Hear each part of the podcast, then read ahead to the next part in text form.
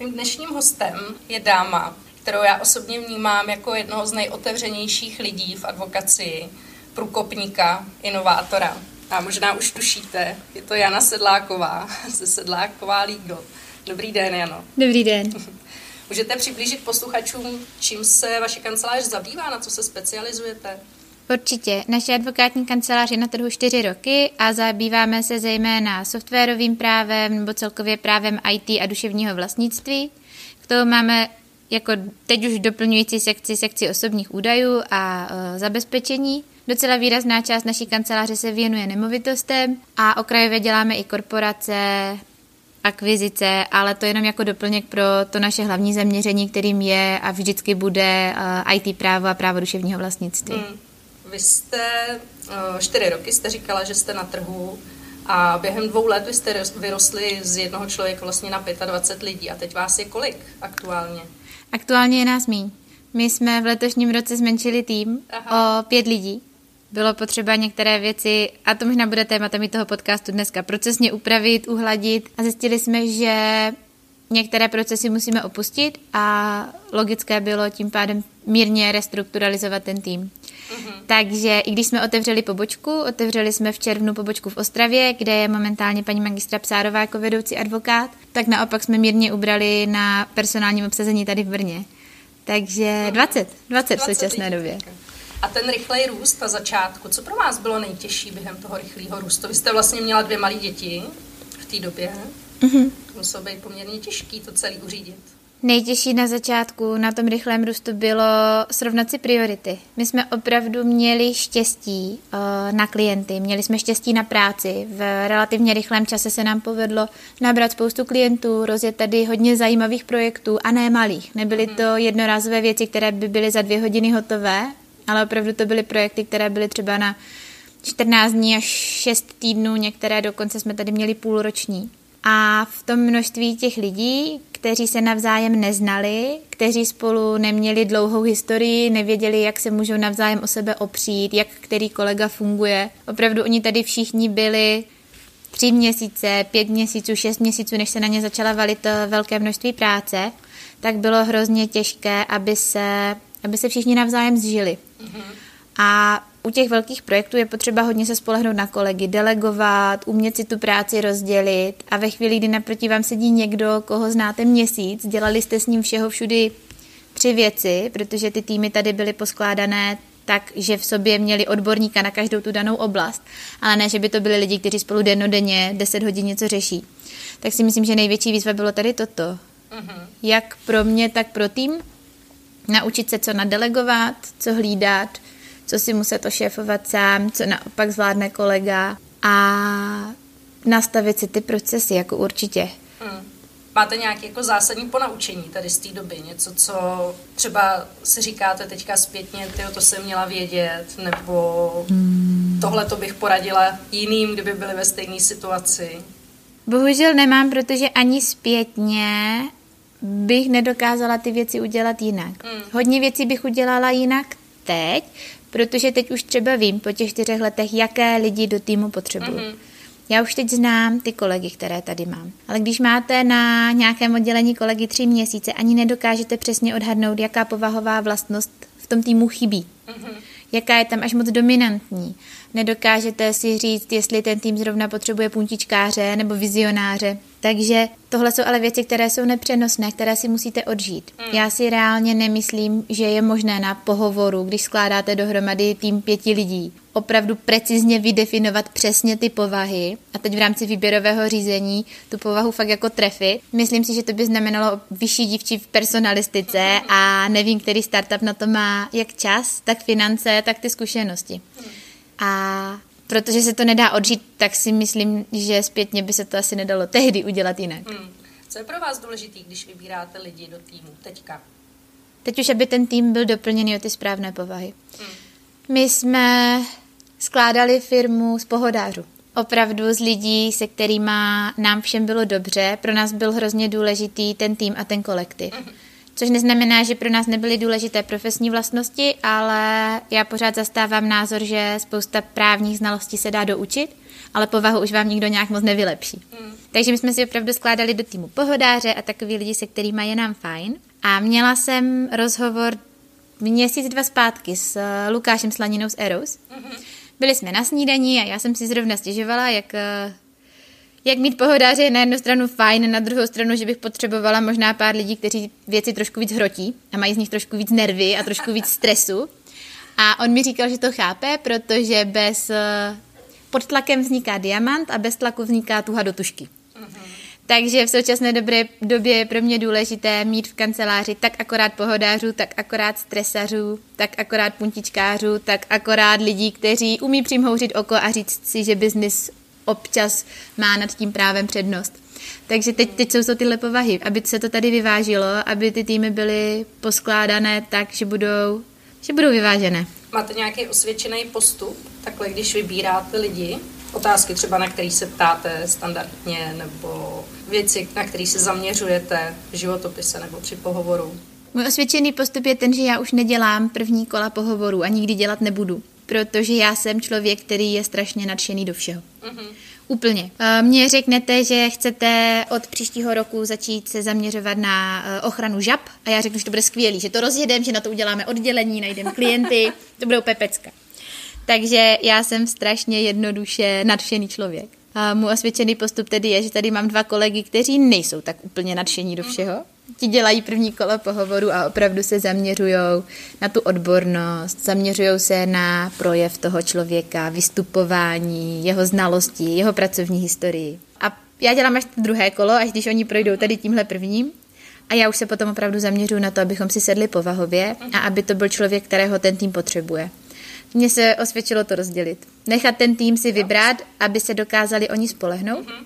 protože tu práci už nedeleguju já, tu práci už delegují ty týmy a oni zaměstnávají toho kolegu, oni mu dávají práci, oni se s ním dělí o svoje klienty a já jdu až na to druhé kolo, abych jenom zajistila, že si ty týmy nebudou do svého nitra skládat pořád dokola ty samé jo, jo, povahové jasně, typy. Jasně.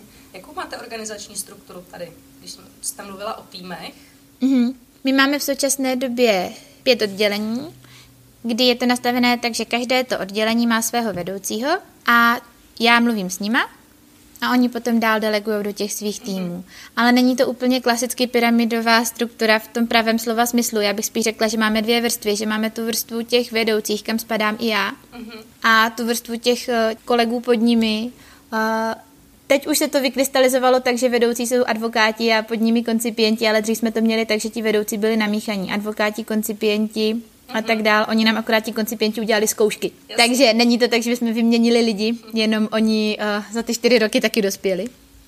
Ale, ale je to nastavené takhle a je to ne proto, že bychom potřebovali mít rozdělené pravomoci tolik jako rozdistribuovat administrativu. Mm-hmm. Máme nějaké věci administrativní, které se tady v kanceláři musí dělat a bylo by zbytečné, aby to dělal každý. Mm-hmm. To znamená, že ty vedoucí funkce jsou tak trošku nevděčné u nás v tom, že nemají o tolik víc pravomocí, spíš mají víc práce.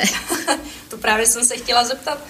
Je zvláštní, že jako vedoucí třeba nominujete koncipienty, to nebývá obvyklý. Mm-hmm. Pro nás u toho vedoucího je nejdůležitější, aby to byl člověk, který má drive a člověk, který má obchodní smysl. Opravdu není cílem odradit klienta od, to, od práce s námi tím, že mu budeme vysvětlovat, jak je všechno rizikové, mm-hmm. jak je všechno problém.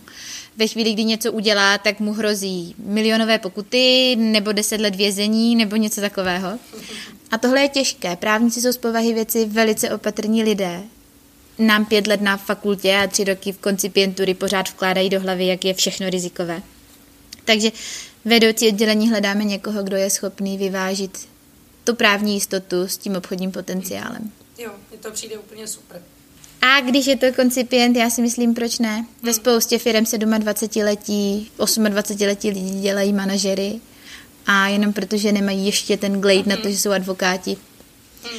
A je to taky dané tou strukturou, že ty vedoucí pozice opravdu nejsou ti, co mají více zodpovědností a více pravomocí. Mm-hmm. To pořád zůstává u těch advokátů, mm-hmm. ale jsou to ti, co rozdělují práci, chodí na obchodní jednání a tak dále. Takže každý výstup od nás vidí advokát, ale to neznamená, že on musí rozdělovat tu práci a, a dělat ten management. Mm-hmm. Jo, to jsem hrozně ráda, že tenhle ten model zmiňujete, protože si myslím, že je spíš neobvyklý, tak jsem ráda, že to zaznívá. Co pro vás osobně znamená, když se řekne moderní advokátní kancelář? Čím je pro vás ten pojem naplněný? Pro mě moderní advokátní kancelář je kancelář, která si uvědomuje, že advokáti jsou poskytovatelé služeb jako každý jiný.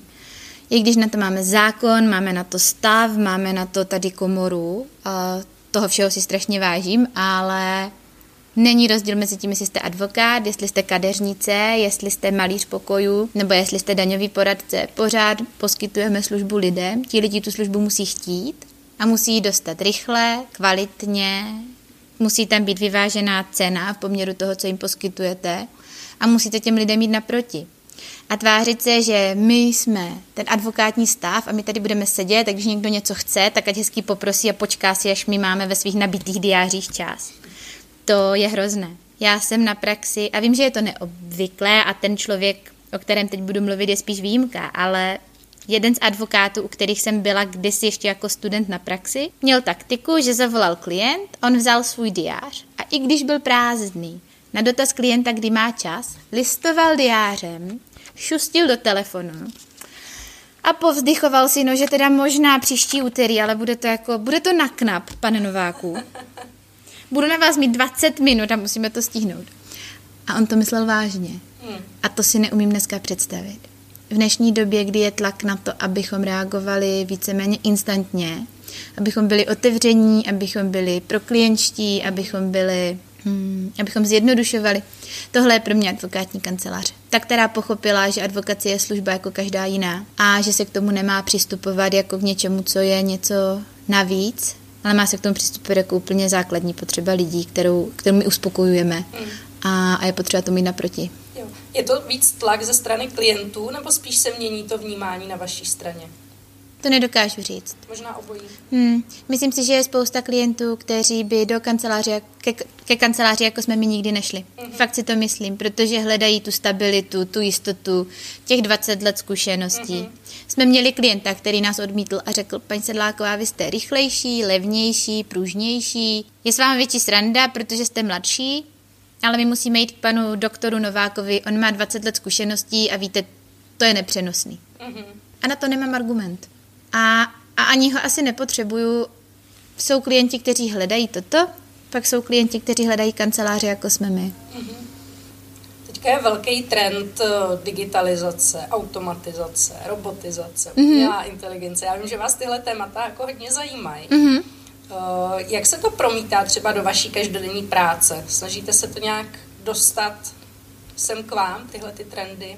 Určitě, protože my se vážně snažíme co nejvíc času, který máme věnovat klientovi a ne úplně počítači. To znamená, ve chvíli, kdy přijde klient s nějakým problémem, ono to má dvě roviny. Polovinu toho problému řešíte s tím klientem a probíráte, jak to nastavit, co ošetřit, co je potřeba a druhou polovinu sedíte sami v kanceláři a píšete to do toho počítače. A my bychom časem chtěli, kam až nám to právo dovolí a technika, zmenšovat ten čas za tím počítačem zvětšovat ten čas s tím klientem. A díky tomu opravdu jsme vytipovali v kanceláři některé věci, které jsou v uvozovkách rutinní a dají se opravdu vyvzorovat, nebo kde nám může technika pomoct. Typický příklad jsou kupní smlouvy, kde pořád dokola se z katastru, z veřejného seznamu přepisuje identifikace nemovitostí. My už, teď už to bude rok, co děláme se společností Legito, která například umí to, že vytáhne z katastru jako z databáze tyhle konkrétní podklady a samo nám Legito vypisuje tyhle údaje o účastnících, o nemovitostech do smluv a my díky tomu máme víc času. My to nedokážeme napsat o tolik rychleji, tu smlouvu, ale je to proto, že my víc času tím pádem můžeme věnovat těm specifikacím toho konkrétního prodeje. Mm-hmm. Rizikům, zástavám, přáním klientů a tak. Takže na ty špeky máme víc času díky tomu, že tady tyhle eh, v úvozovkách jednoduché věci nám mm-hmm. Legito vypisuje samo. Máte ještě nějaký další typy na nástroje, které vám třeba pomáhají tady? Určitě. Pokud máte zahraniční klientelu a děláte v angličtině, tak e, má, spolupracujeme se společností, která se jmenuje Clarity, psáno jako Klára, normálně sk. Uh-huh. A Clarity má program. Myslím si, že teďka pro veřejnost je možné využívat kontrolu NDAček, To znamená, vy pošlete Clarity dohodu o mlčenlivosti a ona vám ji zpátky vrátí s označenými riziky a s vyznačenými některými pasážemi, nebo vám udělá jednoduchou kontrolu, abyste dokázali se na tu smlouvu jenom podívat a na první dobrou věděli, co je potřeba s tím dělat dál. Mm-hmm. Takže třeba Clarity na NDAčka. Uh, brousíme si zuby na spoustu dalších věcí k automatizaci, ale bohužel narážíme na, na problém s integrací, kdy my máme jako kancelář v současné době tři nebo čtyři páteřní systémy, které využíváme. A lidem zabírá hodně času do těch systémů chodit po jednom. Otevřít tenhle, otevřít tenhle, otevřít tenhle. Je to na rovinu o penězích. Oni jsou společnosti, které to umí integrovat. Určitě jsou. A my do toho bodu dospějem, kdy bude pro nás výhodnější nechat si ty systémy propojit a zintegrovat a pak automatizovat. Ale ještě pořád v téhle velikosti je to tak hraniční, že tu investici jsme zatím neudělali. Mhm, je to o velikosti firmy, o počtu lidí, obratu. Myslím si, že určitě, protože ve chvíli, kdy vám někdo řekne, o tom obratu, ve chvíli, kdy vám někdo řekne, že ta integrace bude stát půl milionu korun, je jedno, kolik máte lidí, pokud ten půl milion nemáte, tak ho nemáte. Hmm. Je to, jo, myslím si, že je to jenom o tomhle. My víme, že by nám to zjednodušilo práci hmm. a ve chvíli, kdy si budeme jistí, že ušetříme víc, než kolik nás to bude stát, tak do toho půjdeme. Chystáme se na to, máme tam na příští rok naplánované integrace různých systémů, ale po kouskách. Potřebujeme to od těch nejklíčovějších, které potřebujeme propojit, až k těm eh, nejméně důležitým. Máme to tam v budgetu na příští rok po jednom. Vy jste sama získala několikrát eh, cenu za inovace v advokacii. Mm-hmm. Co to pro vás znamená? Jak, jak, jak s tím pracujete v té své každodenní práci? Co, co, co to přináší vlastně ty inovace? Já si toho ocenění strašně vážím a myslím si, že ty inovace jsou opravdu od že v advokaci je velice těžké udělat pořádnou inovaci, něco jako v technice nebo v IT, tam když něco zinovujete, tak uděláte opravdu radikální změnu. Mm-hmm. Myslím si, že advokací nikdo radikálně nebude schopen v dohledné době změnit, protože pořád je to služba, není to nějaký produkt. Mm-hmm. Takže dá se upravovat, dá se vylepšovat, nemyslím si, že se dá jako způsobit revoluce.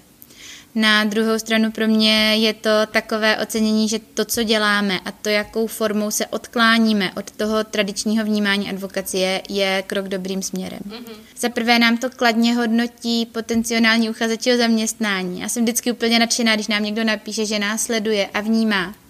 Že například v rámci HR jsme jiní, nebo byli jsme jiní než jiné kanceláře, teď už je z toho docela trend, že jsme zveřejňovali mzdy v inzerátech. Mm-hmm už to vyvolalo takový tlak, že teď se chce, ať ty mzdy opravdu zveřejňuje každý. Ale pro nás třeba to, že jsme tehdy šli do toho, zveřejňovali ty mzdy, stáli si za těmi platy, ukazovali jsme, že u nás můžou vést týmy koncipienti, že dáváme důvěru i juniorům, že pro nás není osvědčení o zápisu do seznamu advokátů prostě ten nejklíčovější dokument pro to, abychom dokázali správně ohodnotit člověka.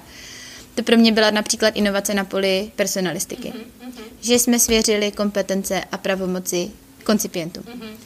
A potom nás to dál ale žene i ve spolupráci s klienty. Vážně se snažíme využívat veškerých moderních nástrojů na komunikaci. Netrvat na osobních schůzkách a nekomunikovat čistě přes Outlook, ale vyhledávat si, jaké jsou nejjednodušší formy řízení projektů, jaké jsou nejjednodušší formy sdílení informací, souborů, různých úprav.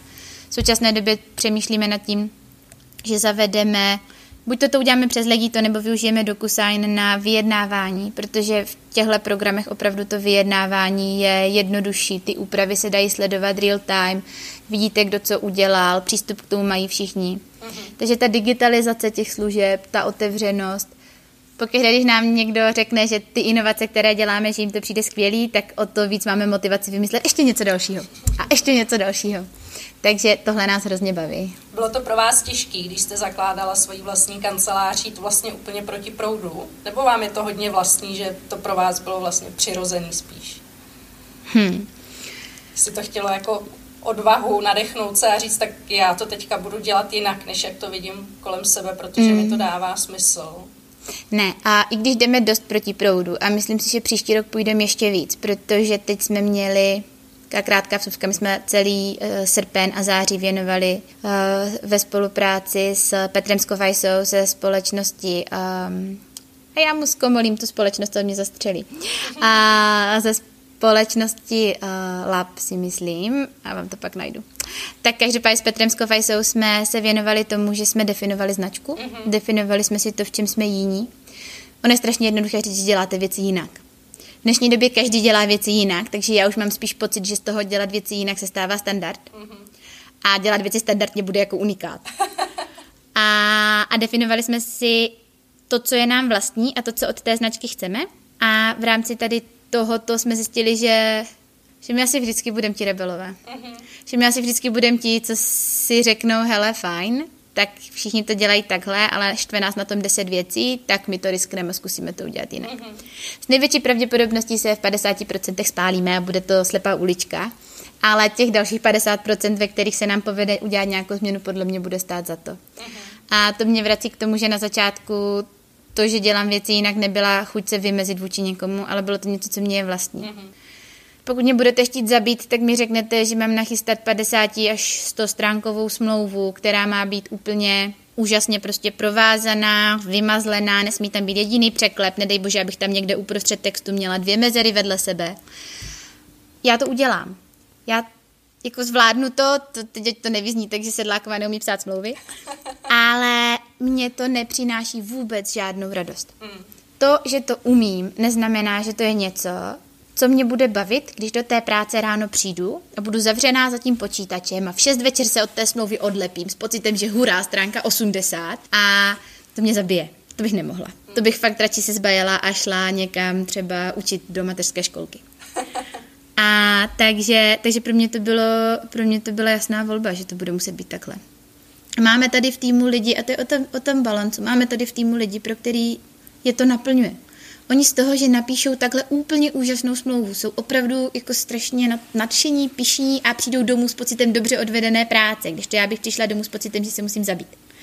A tím pádem já s klienty domlouvám transakce, vymýšlím ty složitý nastavení, ty mechanismy, řeším tady úplně do sebe menšího detailu, kde všude se může něco pokazit, abychom to podchytili. Ale pak tady mám jiné kolegy, kteří se vyžívají v tom, že odevzdají perfektní formu. A když to nejde v ruku v ruce, tak je to vždycky špatně. Když ta forma zabije ten obsah nebo prázdný obsah, nasype to do nejlepší formy, nikdy to nefunguje. A já jsem se tedy rozhodla, že já vím, jaká jsem, vím, koho potřebuju k sobě a že taky vím, že schopnosti, které mám, jsem získala už jako koncipient a proto proč prostě hledat advokáty s 20 letou praxí, aby mě oni říkali, jak se ty věci mají dělat, proč to neotočit. A vlastně tím to vzniklo.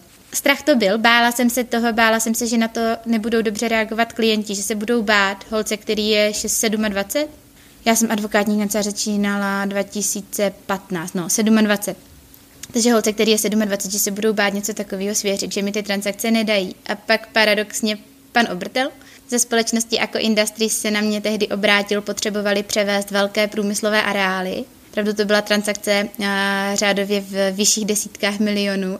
A to bylo úplně úžasný. A my jsme to spolu zvládli, dotáhli jsme to té důvěry, kterou on mi tehdy dal, si strašně vážím. A to byl ten prvotní impuls a za tomu budu vždycky vděčná k tomu, že to má smysl. Mně přijde hrozně fajn, že vlastně svým příkladem ukazujete i třeba nastupující generaci studentů a koncipientů, advokátů, že ta advokacie se nemusí dělat tak, jak se dělala předchozích x let, desítek let, že když to cítí jinak po svým, takže do toho můžou jít a že to může fungovat. To je skvělý. Může. Já jsem hrozně ráda za to, že máme tady třeba dva koncipienty, kteří nastupovali v červnu jsou u nás předtím u nás dělali studenty, ale v červnu nastoupili, je to Jirka Hradský a Adam Týc, kdy Jirka Hradský si u nás rozjel Právo hraje, což je e-gamingová sekce, kde opravdu, musím říct, teďka se domluvili s Ovačem, což je nějaké mistrovství v počítačových hrách. A, a Jirka teď natočil ještě nějaký video na Facebooku Právo hraje. On opravdu se rozhodl, že je něco, co ho baví, co by chtěl dělat, něco, co ho naplňuje nejenom po té odborné stránce, kde si v tom našel to právo, ale i v soukromém životě, kde on opravdu vášnivě rád hraje hry. A přišel za mnou s tímhle nápadem, eh, že by se tomu chtěl věnovat, že tohle je to, co chce dělat a mně by přišlo hrozná škoda mu říct, hele, u nás to dělat nemůžeš. My tady máme už zavedený nějaký dvě, tři oddělení a tak, tak děkuji Jiří za tvoje tipy, tak si tady sedni. Takže jsme radši vymysleli, jak na to, aby se tomu mohl při práci u nás věnovat, aby ho to nepálilo, aby tuhle zkušenost nechtěl jít hledat jinam. A díky tomu, nebo doufám, že to je díky tomu, že my jsme ho takhle podpořili, on nám to na oplátku vrací tím, že se tomu věnuje ve volném čase, dává tomu všechno, jezdí po těch turnajích, udělali si na vlastní náklady trička. Jsem z toho úplně nadšená. a Adam úplně tak stejně se zdravotnickým právem. Mm-hmm. Obě dvě ty věci nejsou u nás zavedené, nemáme na to desítky klientů, nemáme s tím 20 let zkušeností, ale protože Jiří a Adam mají to odhodlání a mají ten drive, to, co nemají na zkušenostech, stokrát dohání tím nadšením, zápalem a odhodláním pro věc. Oni opravdu, když ví, že to chcou a ví, že tu podporu tady mají, neváhají tomu obětovat úplně všechno, aby dohnali ty lidi, co ty zkušenosti mají a aby klientům mohli poskytovat nadstandardní právní servis. A tohle nenajdete u advokáta, který už má praxi, má klienty, má všechno. Proč on by měl najednou se věnovat mm-hmm. e-gamingu? Proč by měl jít do nejistoty nějaký? Přesně. Proč tady si najednou uvolnit dva dny v týdnu a začít se tady věnovat lékárnám nebo, nebo ovačempu? Prostě proč? Kdežto, když jsou to mladí kluci, kteří nemají co ztratit, mm-hmm. nebo i holky, jo, to tím vůbec teď zrovna, že to vyšlo na Adama s Jirkou. Ale když jsou to mladí lidi, kteří nemají co ztratit a mají to nadšení a ten zápal, mě by bylo hrozně líto jim říct to, hele, tamhle advokátní kancelář, Herešová růžička, kteří jsou mimochodem taky skvělí, mm-hmm. běž dělat k ním, protože dělají zdravotnictví. Já si radši nechám tady a vytvořím ty podmínky. Kdybyste měla poradit třeba mladým studentům nebo koncipientům, kteří mají takovouhle nějakou zálibu a chtěli by se tomu věnovat i v rámci svojí práce, tak myslím si, že u nich můžou jako často převládat ty obavy, že když to přesně jak říkáte, když v tom nemají tu praxi, takže přesto, že je to baví, takže jim nebudou ty klienti důvěřovat a nenajdou tu, vlastně tu klientelu, aby se mohli té svojí práci, která je tak baví, věnovat. Mm-hmm. Tak uh, vy s tím máte tady nějakou zkušenost, sama jste vybudovala během čtyř let něco, co vlastně vás baví. Teďka tady kolegům dáváte příležitost, tak nějaký poselství. poselství. Mhm. A já bych všem ráda řekla, ať se toho fakt nebojí. Když jste dobrá, ten klient si, ta práce si vás vždycky najde. Hmm. Myslím si, že by člověk neměl v prvé řadě jít jenom po penězích. Samozřejmě všichni musíme platit nájem a máme nějaký životní minimum. Tím neříkám uh, věnovat se tomu pro bono. To rozhodně ne. Ale myslím si, že v rámci vašich ekonomických možností. Mm-hmm. Nehledat v tom v první chvíli zisk. Ty peníze vždycky přijdou. Mm-hmm. Ale opravdu se chopit každé příležitosti. Začít po malých věcech a postupně si to jméno budovat a nebát se umět se prodat. Mm. Když se vám něco povede, já strašně často narážím v Česku na to, že lidé hejtují lidi, kteří se sami pochválí. Mm-hmm. A my bychom všichni ideálně, podle mě, podle průměrného českého občana, by všichni měli být průměrní. Neměli by mít názor, neměli by se chlubit, neměli by se zapojovat do věcí, do kterých jim nic není a tak dále. A já si myslím, že to je hrozná škoda. Mm-hmm. Že místo toho, aby jsme se odmala učili jak dávat světu najevo, že jsme dobří, skvělí a v něčem jedineční, protože fakt si myslím, že každý v něčem jedinečný je. Otázka v čem, ale v něčem určitě. Tak místo, aby jsme se učili, jak tohle prodat, tak se naopak učíme, jak splynout s davem.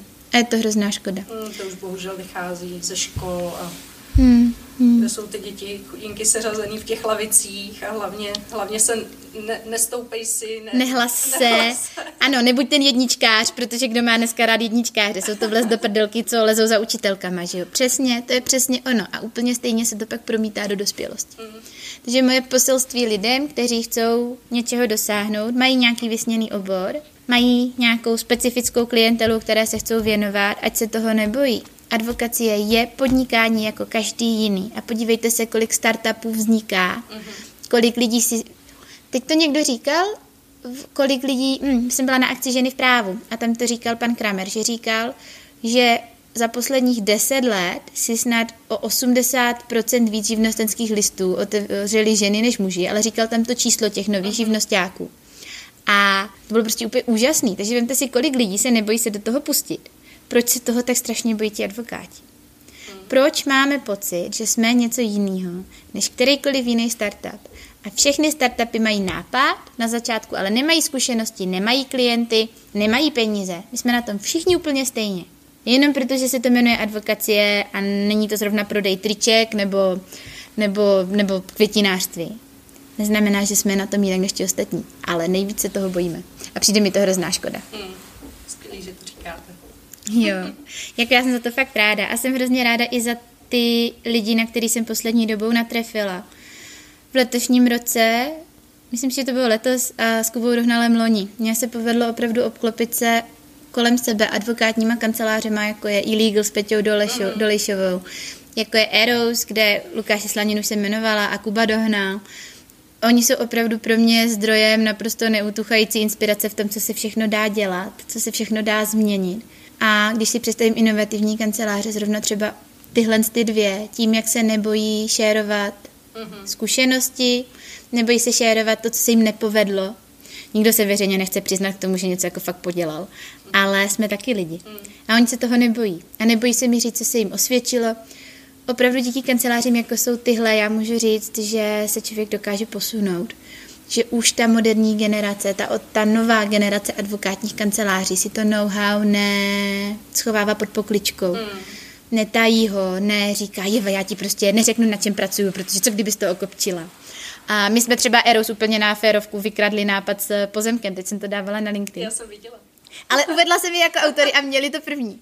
Měli to první a mně to přišlo jako úplně úžasný. On se o tom podělil Kuba na Outlaw loni na konci 2018. A my už jsme to letos nemohli vydržet a museli jsme si ten pozemek koupit taky. A už ho máte? Už ho máme. Takže to, že oni jsou ochotní tohle říct nahlas, i když ví, že to kdokoliv může okopírovat, znamená, že nemají ego problém. Že prostě ví, že jsou dobří, ví, že nějakou formou pracují, fungují a nebojí se o to svoje postavení, takže si můžou dovolit se dělit. Hmm. A to, že si nezávidí ty kanceláře mezi sebou, to, že se podporují, to, že šerují, to je prostě zdravý ekosystém. To je podle mě opravdu zdravý podnikatelský ekosystém, byť jsme konkurenti a za to já jsem neskutečně vděčná, že se takovýhle kanceláře objevují. Je to typický pro ty novější kanceláře, nebo spíš je to jako individuální? Jestli ty mladí lidi jsou v tomhle otevřenější? Myslím si, že ti mladí lidi jsou v tomhle otevřenější. Ale tím nechci vůbec ty zavedenější kanceláře kritizovat. Určitě i takový se najdou, co se dělí. Hmm. Je to spíš o té sebejistotě. A sebejistotu ta kancelář většinou získává s časem. A málo kdo, kdo fakt nemá klienty, nemá nic a teď má jeden jediný nápad, na kterým to celý může postavit, tak jde a vyřve ho do světa. A, takže, takže tak, ale, ale jsem za to fakt strašně vděčná. Pojďme se teď chvíli vrátit eh, k procesům jako takovým. Vy už jste je zmiňovala párkrát. Jakou roli pro vás hrajou? Procesy. Při vedení kanceláře, při práci každodenní? Je hrozná škoda, že když jsem byla koncipient, tak jsem se na ty procesy v kancelářích tolik nezaměřovala. Jak jsem to říkala víckrát, pro mě, když jsem byla koncipient, tak to bylo, jak když bydlíte u maminky. Hodíte ponožky na zem a za týden jsou ve skříni. Taký kouzlo. A já jsem jako koncipient uh, přišla k mailu a byla tam práce. Hmm. Odevzdala jsem práci a za měsíc přišla výplata. A to bylo vlastně celý. A, a neviděla jsem to, ten mrak práce zatím. Hmm že někdo musel toho klienta poptat, že ho někdo musel přivést, že někdo musel zpracovat tu poptávku, poslat cenovou nabídku, zpracovat cenovou nabídku, domluvit susku, domluvit deadline, ach, těch kroků. Já jsem otevřela e-mail, ta práce tam byla a pak jsem ji poslala a pak byla faktura. Takže e, pro mě to znamená, ty, pro mě ty procesy znamenají opravdu jediný způsob, jak tu kancelář v takové množství lidí uřídit. Uh-huh. Když jsem začínala, byli jsme dva, tři, No, tak eh, ten proces je strašně jednoduchý. Seděli jsme v jedné kanceláři, takže každý telefonní hovor slyšel každý. Každou schůzku viděl každý. A takže e, práce se zadávala tím, že jste se otočila a celá firma věděla, jaká práce se právě nadelegovala. No, ve chvíli, kdy těch kanceláří je deset, tak už to nejde. Takže procesy jsou pro mě opravdu způsob, jakým tu firmu řídit. Jaký třeba máte procesy? Hmm, máme proces náboru, zrovna nástup a výstup zaměstnance jsme teď řešili, protože při tom počtu už to není ojedinělé. Máme procesy na civilním oddělení, zrovna třeba na kupní smlouvy a tak. Uh-huh. Zpracování realitních klientů, to je pevně daný postup. Uh-huh. Tam se nic neodchyluje, nemění, jakmile přijde člověk, tak do toho procesu relativně plynule za, zapadne. Dáváme dohromady a předěláváme ho, celý rok jsme si s tím hráli, a dáváme dohromady proces zpracování těch zakázek, to znamená od nějaké poptávky, uh-huh ať už je jakoukoliv formou po to finální uzavření té smlouvy s klientem nebo té konečné objednávky. Hmm, to je zrovna jeden proces, který budeme příští rok zase inovovat, protože jsme tam našli prostor pro to se odlišit. Mm-hmm. Takže na to se moc těším. A, a je jich víc. Proces fakturace. Já bych řekla, že momentálně, kdybychom udělali nějakou procesní mapu ve firmě, kterou bohužel ještě nemáme, protože jsme to teprve letos mm-hmm. nějakou formou otevřeli, že bych bylo kolem 25. Mm. Pokud bychom opravdu šli do detailu, pokud neřekneme, že máme proces náboru klienta a neřekneme, že to je jeden, pokud si ho rozkouskujeme na víc úrovní podle toho, jak to funguje, mm-hmm. že v náboru klienta je jak ta marketingová část, Jasně. Tak ta část, kdy už ten klient dá tu poptávku sem, jo, tak třeba nějaký remarketing, nějaký jako další vytěžování mm. klientů a tak dále. Takže pokud to rozkouskujeme na víc procesu, tak pokud na jeden velký, tak samozřejmě máme zaměstnanecké, máme klientské, a máme administrativu. Vy jste si dělali i nějakou cestu zákazníka? Jak jste říkala, že jste měli ty workshopy mm-hmm. na přelomu léta Dělali jsme si, měli jsme workshop na zákaznickou zkušenost, kde jsme vlastně rozdělili tu zákaznickou zkušenost naší kanceláří na pět fází. Jsme si vlastně říkali od chvíle, kdy o nás ten klient poprvé uslyší, po chvíli, kdy ten klient jásá nad výsledkem práce, kterou jsme mu dodali. Mm-hmm. A, a to bylo taky hrozně poučné. A právě na to konto jsme si říkali, které té oblasti se musíme věnovat příští rok víc. Mm-hmm. Jestli nás víc trápí poptávky, jako úplně získávání toho prvotního kontaktu, nebo jestli těch kontaktů máme dost, ale trápí nás ta fáze, kdy klientovi dáváme cenu, nebo s ním domlouváme podmínky služby a tam o ně přicházíme, nebo jestli o ty klienty přicházíme ve fázi, kdy odevzdáváme práci. Jo, protože jsme si to jako rozklíčovali, řekli jsme si, kde máme dost těch klientů, ve které té fázi, kde nás opouští, kde potřebujeme přidat jak rozpočtu, tak třeba posílit ten proces nebo vyměnit některé, některé aspekty. A to bylo hrozně poučné. To bylo hrozně poučné a škoda, že jsme ten workshop neudělali dřív, ale zase si myslím, že my jsme potřebovali ty zkušenosti. Hmm. Když jste všeho všudy nabrali 10 klientů, tak jak si chcete udělat workshop na zákaznickou zkušenost? Takže jak jste se, se vracím k té otázce na začátku, jestli bych sama sobě tehdy něco poradila. Já spoustu věcí vím už teď, ale umím si je poradit jenom proto, že mám ty data. Hmm. A ono další věc je, ať, že bych možná poradila lidem, ať na sebe nejsou moc nároční na začátku. Hmm, to, to, bý, to bývá často. Protože všichni vidíme v těch velkých firmách a v těch korporacích, ze kterých si každý dělá srandu. Nikdo nechce být korporát, že v dnešní době. Prosté slovo. Ano, ale bože, jak já těm korporátům rozumím poslední dobou. Jak já je chápu, proč ty věci dělají. Protože prostě to je tak těžké zůstat punk. Ono je to o tolik jednodušší. Všechny lidi, všechny věci, všechny procesy nadspat do nějakých úhledných šuplíčků a pak je jenom po jednom otvírat. Pro mě jako pro majitele kanceláře mít všechno zašuplíčkovaný a uklizený, to byla taková pohoda. A byla bys nás korporace. Na druhou stranu ti lidi by pak ztratili tu vášeň a tu radost z toho, že mi můžou z jednoho šuplíku do druhého přeskakovat, vytahovat, nechávat mi bordel na zemi a vymýšlet nové věci. Takže na jednu stranu tím, že nejsou šuplíčky, tak se inovuje, propojuje, dělají se zkratky. Na druhou stranu někdy se mi trochu hůř spí. Ale těm korporátům rozumím. Jo, vždycky to je ty procesy, co mám já zkušenost, tak je to vždycky ohledání balanců, té kontroly a té svobody nebo té hmm. kreativity. Co nás hodně k těm procesům dovedlo letos, proč se to letos začalo teprve ve velkém řešit? Za prvé ty data. Uh-huh. Jak říkám, nemůžete udělat zákaznickou zkušenost na deseti zákaznících, to prostě není dost reprevzorek. Tam vám hrozí, že to zrovna jste natrefila na pět zákazníků stejného ražení, protože si to mezi sebou řekli, doporučili a máte úplně odchylku a vymyslíte proces pro nikoho. Dělali jste si průzkum. Dělali, dělali jsme si, ale jenom interní a ne úplně velký, protože další věc je, že lidé um, na ty advokátní služby není tolik veřejně dostupných třeba hmm. průzkumů a, a tak jako na ostatní, což mi přijde zvláštní. Um, průzkum spokojenosti s různými typy aut, těch je asi 150, které auto je nejlépe klientsky hodnocené auto v České republice, víme všichni.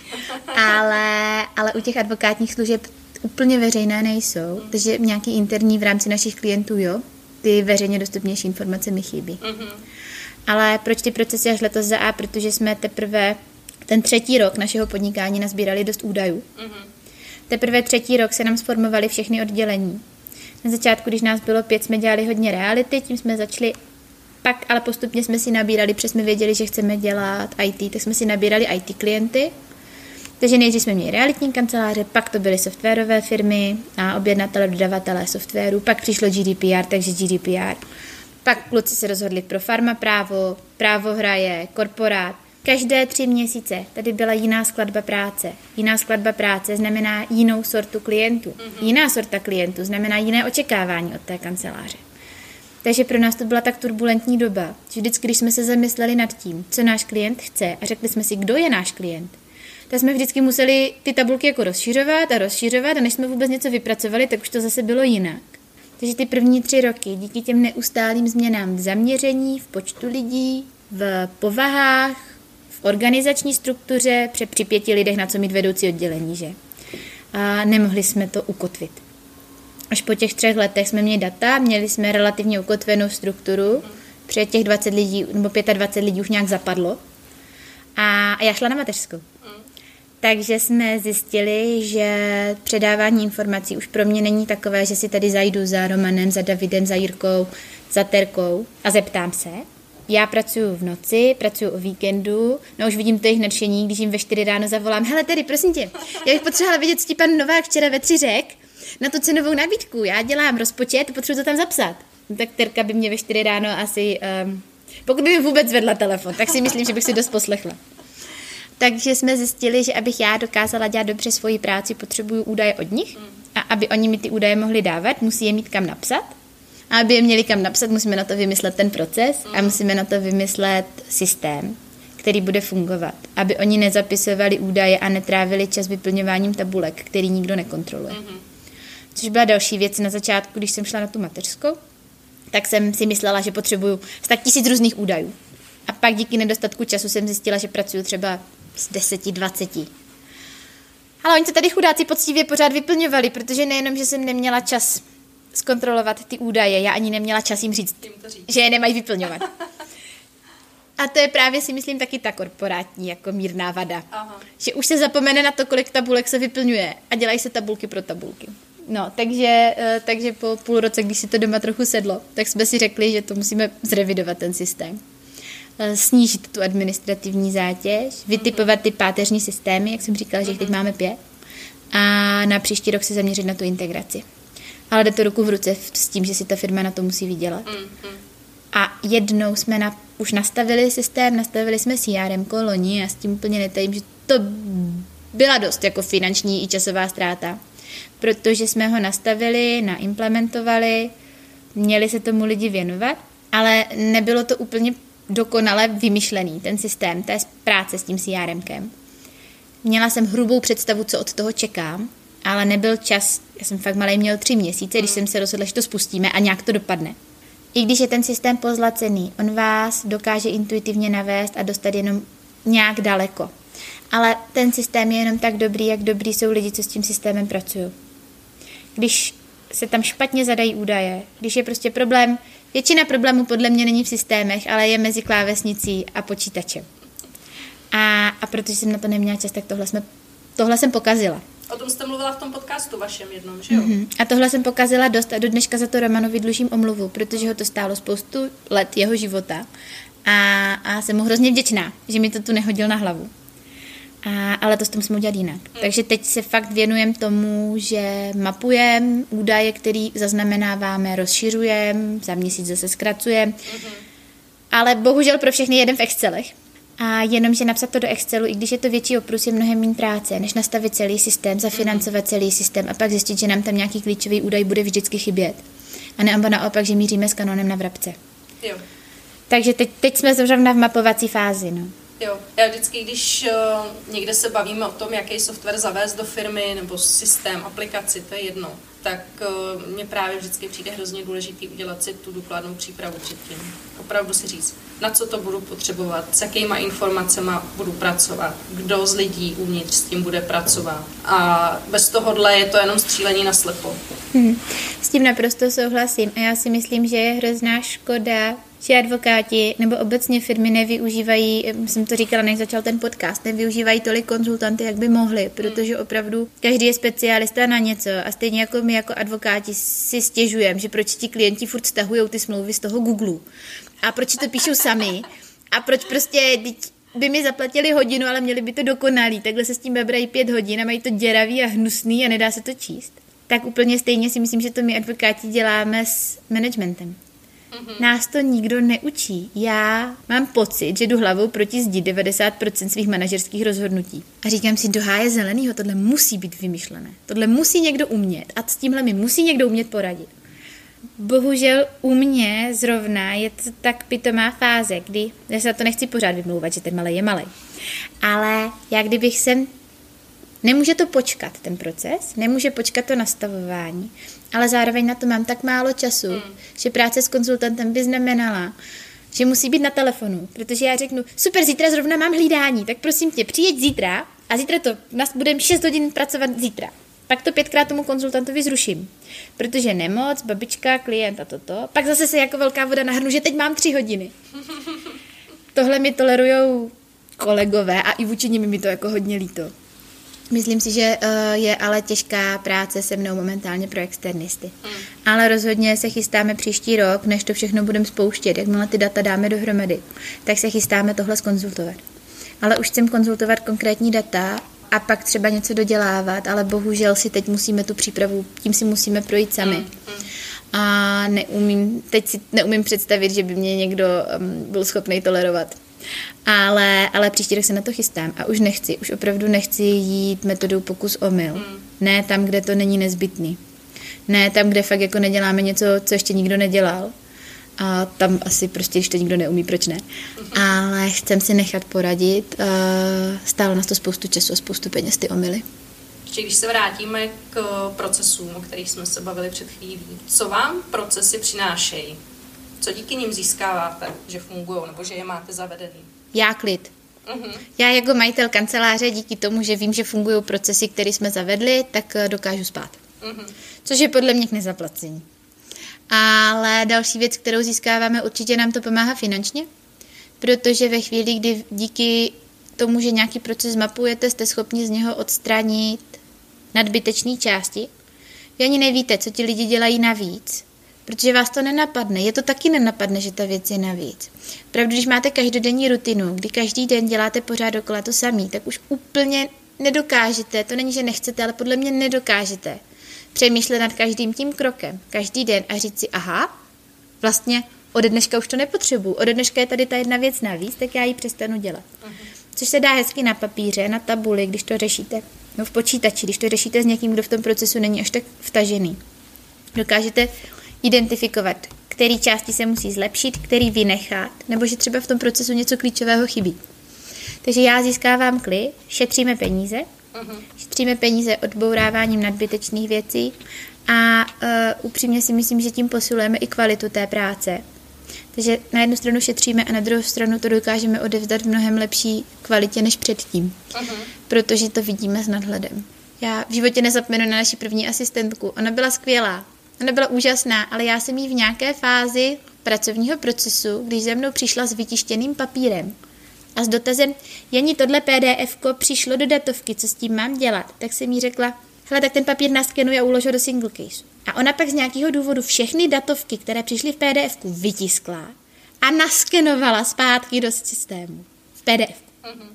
A já si říkala, ty Eli, tohle je pdf tohle je taky pdf proč uprostřed skenuješ? Ale dva měsíce mi trvalo, než jsem si všimla, že chodí domů vyřízená a nic nestíhá. Mm-hmm. Protože ona prostě někde v průběhu dostala pokyn, že to PDF má vytisknout a naskenovat.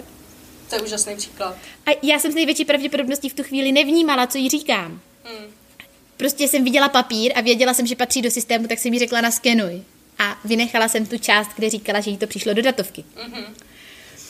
Ale ona to brala jako závazný pokyn zaměstnavatele a jako šikovná asistentka jela přesně podle pokynu. Pracovní doba si prodloužila denně o dvě hodiny, nic nestíhala, byla vystresovaná, nešťastná, s pocitem, že prostě tohle se nedá v jednom člověku zvládnout a já přitom měla pocit, že nic nedělá. Mm. Nebo rozhodně ne, že nic nedělá, ale jako ne tolik, aby musela být denně čtyři hodiny přes času. A to je krásný proces, který když se nad ním nikdo nezamyslí, mm. tak budete celý život skenovat PDF. Jak poznáte ten moment, kdy je potřeba se zamyslet nad procesem? Ve chvíli jsou přetížení lidé, protože pak je potřeba zjistit, jestli jsou přetížení opravdu díky tomu, že je moc práce, a nebo jestli jsou přetížení tím, že tu práci nedělají dostatečně efektivně. A to nemusí být vůbec jejich chyba. Jo, opravdu můžou dělat věci podle svého nejlepšího vědomí a svědomí a chybí jim třeba nějaká zkušenost jiného kolegy nebo někoho, kdo má nadhled, aby jim řekl, hele, pojďme si říct a pojďme to přeskládat. Takže první impuls k tomu řešit nějaký procesy přetíženost toho člověka. Druhý impuls k řešení procesu je nedostatek financí na konci měsíce, ve chvíli, kdy je buď propad ve fakturaci, nebo se markantně zvýší podíl interních hodin, nebo ve chvíli, kdy opravdu je nějaká anomálie v rámci, v rámci výkazu, které já na konci měsíce vidím. Když při stejném počtu lidí jsme byli schopni odpracovat o 100-200 tisíc míň, buď to jsme nesehnali dost klientů, nebo jsme nedokázali tu práci odbavit, nebo začali lidé dělat interní věci psát články, dělat pro bono aktivity, to je všechno fajn, ale musí se to řídit. Takže přetížení lidí, odchylky ve výkazech, mm-hmm. respektive ve fakturaci, nebo potom stížnosti klientů.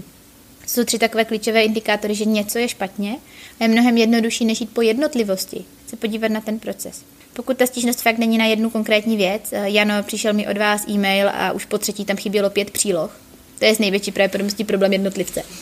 A pokud jsou to jako systémové věci, tak jsou to indikátory vadného procesu. Um, dokážete říct třeba dva, tři typy, které vám v kanceláři nejvíc pomáhají nezbláznit se z práce? Vy jste kromě toho uh, ranního váčného klikéru, co jsme tady dneska pili.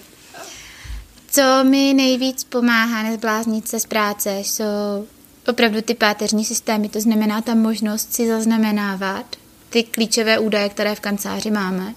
A díky tomu jsme organizovaní. A díky tomu, že vážně přijdeme do kanceláře a dokážeme ten svůj pracovní den rozkouskovat, rozdělit, najít a zpětně se k němu třeba i vrátit. To znamená, ty systémy jsou hrozně velký pomocník. Já třeba i když taky má rezervy, já třeba nedám dopustit na single case a jsem hrozně ráda, že jsem si advokátní systém zavedla hned na začátku, že jsem to neudělala jako někteří kolegové, kteří se řekli, že první rok udělají. Fakturovat budou ve fakturoidu, výkazy povedou v Excelu, pracovat budou v G Suitu a pak se to nějak slepí dohromady. Už nikdy v životě bych ty údaje nezískala zpátky. Mm-hmm. Takže to bylo skvělé rozhodnutí tenhle systém mít na začátku. A jakože u ostatních si myslím, že to má čas tenhle rozhodně. Potom strašně pomáhá kvalitní asistentka. A naše Andrejka s Terkou, back office holky, a oni jsou úžasní. Oni opravdu pomáhají, jsou srdcem kanceláře, myslí za mě na věci, které do budoucna potřebujeme taky. My akutně budeme potřebovat, jakmile budeme ještě trošku větší dokument management systém. Já budu potřebovat systém, který uhlídá, kdy nám končí nájem, kdy nám končí pojistka, kdy nám končí leasing, kdy se platí povinný ručení, kdy se má platit já nevím, co všechno. Interní věci. Jasně. My máme pět šanonů interních smluv. Hmm. A kdy končí paušály s klienty. Tohle jsou všechno věci, na které teď myslí holky hmm. a zaznamenávají si je k sobě. Ještě jich nebylo dost na to, aby se nám vyplatilo platit na to systém. A když ho budeme mít, tak budu chtít, ať je propojený. Ať je propojený. Máme tady Workplace a podkoniky, který by tohle měl všechno zvládat. Jakmile budeme schopni to naintegrovat. Takže rozhodně dokument management systém, který my momentálně máme v podobě Andrejky a Terky a časem holky uh, spolu se mnou budou muset vymyslet, jak tohle, jak tohle někam zinstitucionalizovat. Hmm. A takže kvalitní asistentka, výborný systémy a, a potom už asi jenom ten skvělý kolektiv. Ještě tady mám na vás eh, takové dvě otázky. Hmm. První uh, se týká hodnot vaší společnosti. Vy je máte definovaný na webu. Uh, jakým způsobem s nima pracujete, tak abyste je promítali do té každodenní práce, abyste si je pořád zpřítomňovali, že se jich držíte, že neutíkáte někam stranou?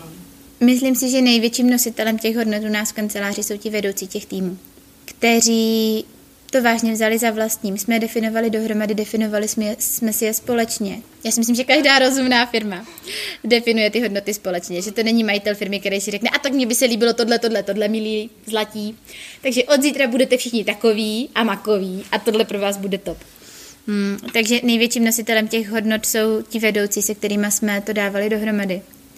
A my jsme to dělali v úplně nejširším týmu, jenomže ten tým se mění a není reálné ty hodnoty kaž, s každým nástupem každého zaměstnance zase udělat obří týmovou poradu. A říct, milý Franto, tak co ty si o tomhle myslíš?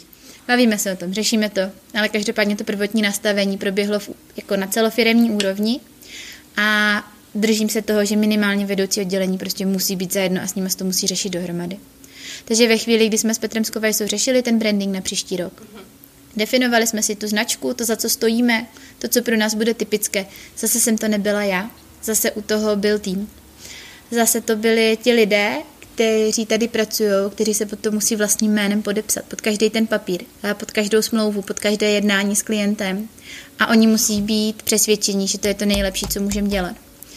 Takže, takže určitě oni, určitě to, že oni o tom mluví se svým týmem a že si věci vracíme a nebojíme se být kritičtí. Mm-hmm. Myslím si, že s tou kritikou pořád ještě máme problém. Ještě hodně často se tady řeší, že některý výstup pro klienta není úplně stoprocentní a on v téhle podobě neodejde. On se v téhle podobě vždycky zastaví vevnitř ve firmě. Ale pak se začne řešit, proč není stoprocentně. Většinou si řekneme, no víš, když on se tak snažil, když to psal, a prostě to přece asi není úplně jako nejdůležitější tohle předělat. Je to nejdůležitější. Je to to nejdůležitější na světě to předělat a klient má vždycky přednost. Před city kolegy. Klient má dokonalost té práce, má vždycky přednost před uh, něčím egem. A, a ta kritika a to, že se učíme si tu kritiku říkat a nebrat si ji osobně, ale brát to jako podporu a jako možnost se zlepšovat. To si myslím, že taky ty hodnoty hrozně posiluje. Protože ty naše hodnoty jsou hodně, se hodně motají okolo klientů a okolo práce, jakou chceme odevzdávat. A, a jaká firma chceme být. Uh-huh. A když někdo z nás vidí, že někdo jiný ty hodnoty porušuje a bál by se říct, bál by se říct, Franto, podívej se, tohle nejde, bylo by to hrozně špatně. Takže jak to nastavení v tom týmu, tak potom podporujeme tu kritiku. Uh-huh. Podporujeme to, že se navzájem nepoplácáváme po zádech, ale že si mnohem víc vážíme toho, že nám někdo řekne, hele, tohle je blbě. A úplně nejvíc si vážím, když to řekne někdo mě. Já jsem teď úplně, ale úplně špatně poradila jednomu našemu koncipientovi, ale protože jsem si nebyla svým názorem místa, říkám, hele, ale prosím tě, zajdi s tím radši ještě za Romanem. Protože já si myslím, že to tak je. Ale pro jistotu. A Roman se nebál říct, že i já, jako vedoucí advokátní kanceláře, jsem měla špatný názor. Uh-huh že ten názor nestál za to. Dokonce mi řekl, že jsem si neudělala dostatečně přípravu a měl pravdu. A měl pravdu a naprosto to bylo na místě a, a mě to hrozně pomohlo.